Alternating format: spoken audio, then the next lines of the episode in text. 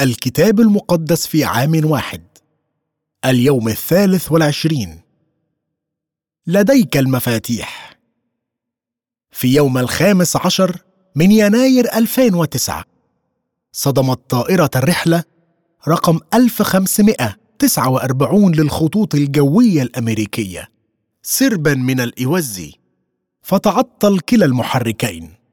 كانت الطائرة تطير فوق نيويورك. ولاحت كارثة في الأفق.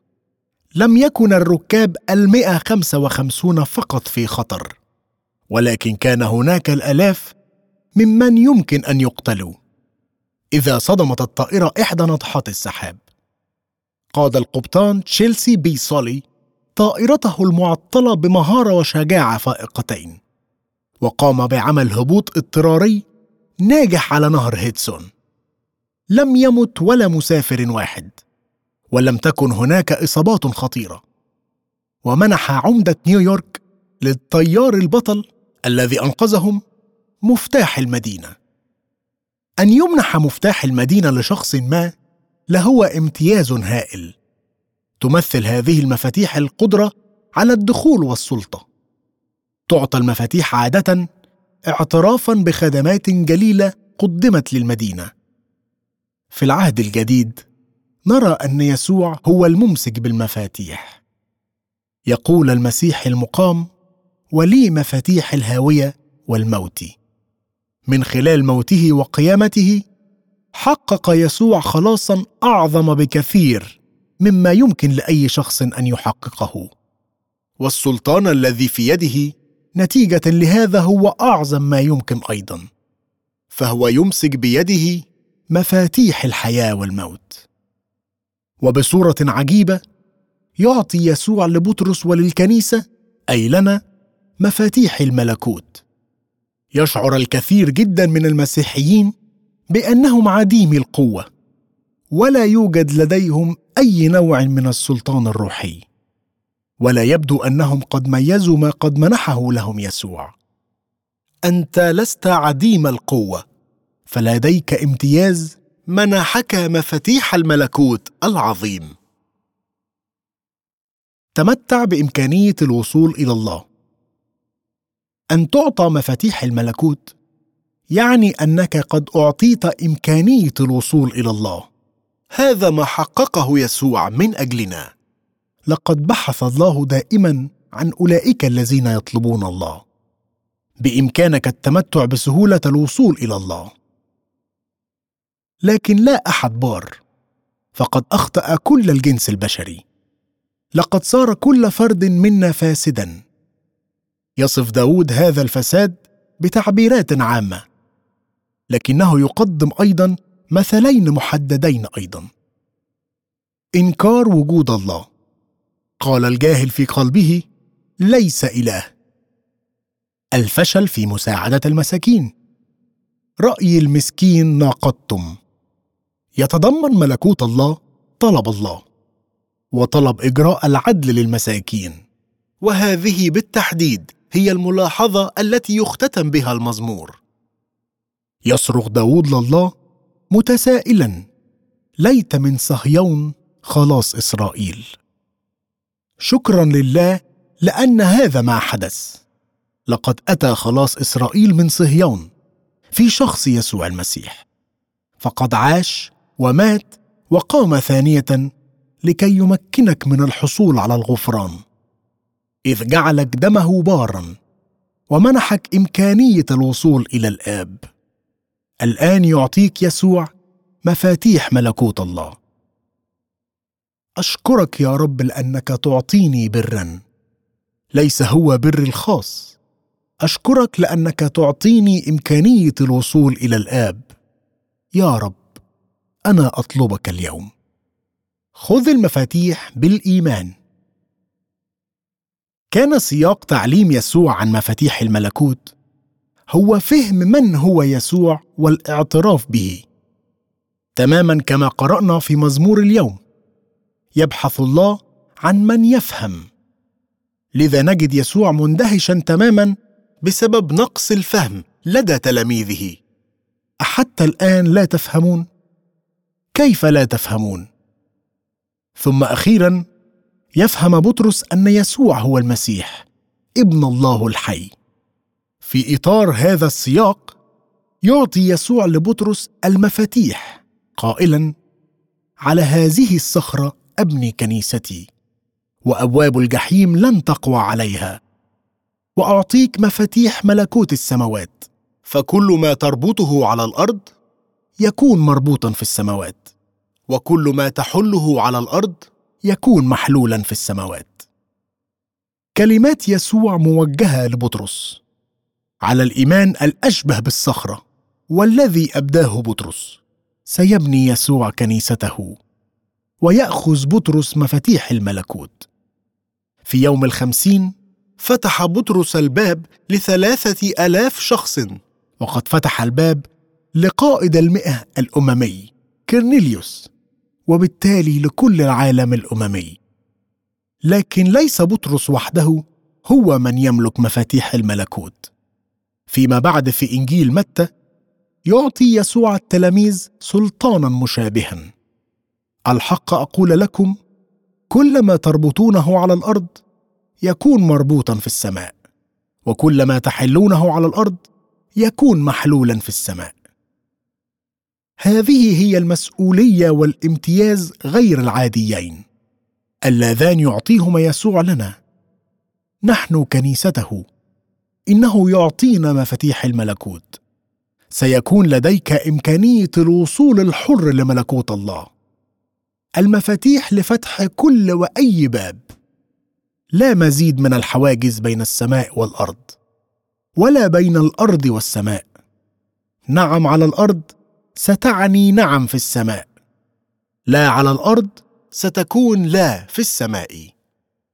يقول يسوع في الواقع إن قوى الجحيم لن تغلب الشخص المؤمن به بل إن الكنيسة المسلحة بمفاتيح الملكوت يمكنها أن تعصف بأبواب الجحيم وأن تحرر السجناء الذين تحتجزهم هذه الأبواب.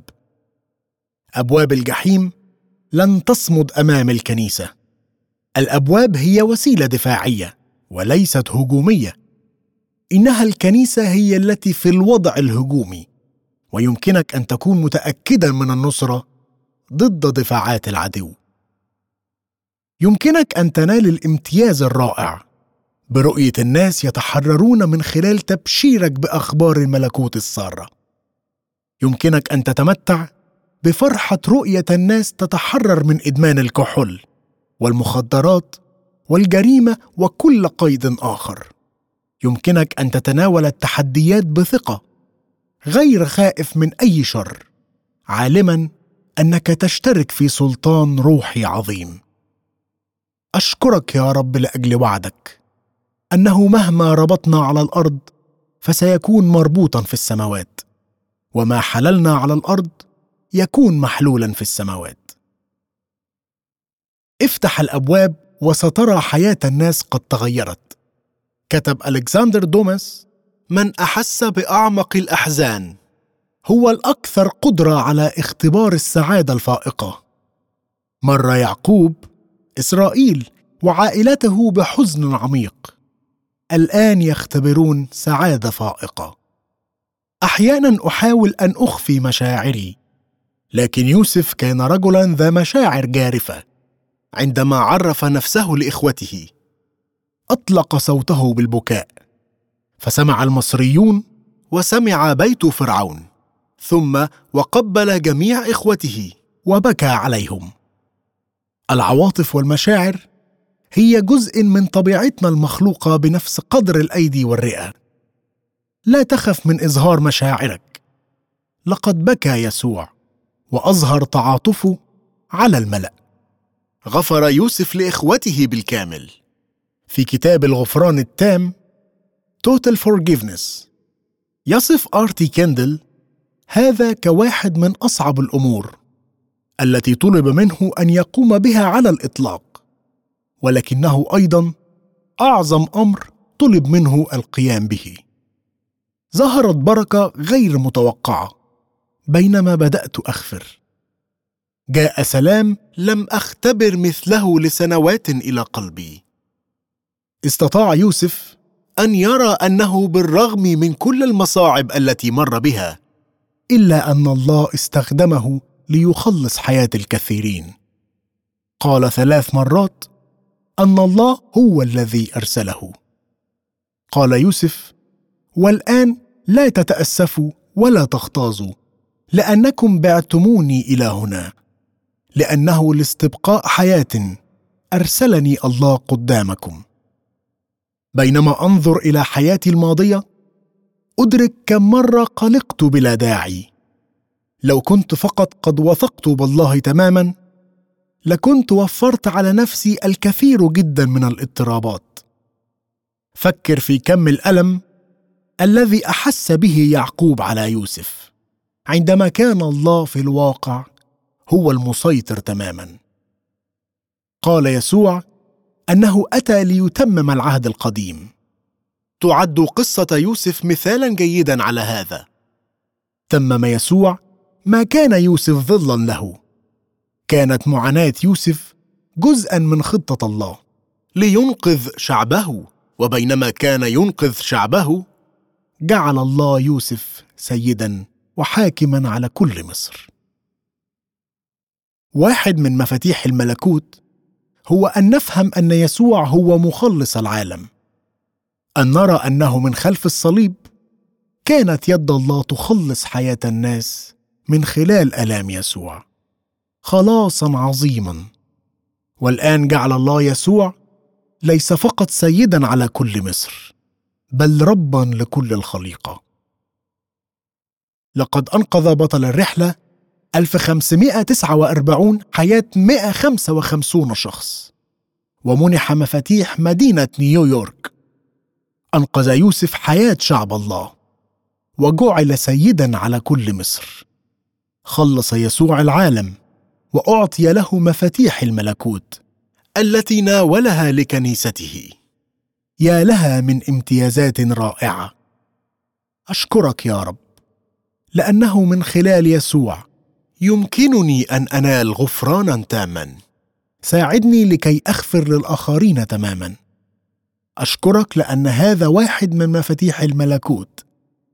ليتنا نحن الكنيسة نستخدم هذه المفاتيح لنفتح أبواب الجحيم ونحرر الناس. المصالحة ممكنة فقط عن طريق الكثير من الغفران من جميع النواحي. كان غفران يوسف لإخوته تاما. محبة تستر الكثير جدا من الخطايا. لو كنت أنا يعقوب كنت سأصبح غاضبة من أولادي لأجل كل المعاناة التي وضعوني فيها. لكن يعقوب كان سعيدا جدا لكون ابنه الغالي حي. لقد أمكنهم فقط أن يتعجبوا من خطة الله غير العادية لإنقاذهم.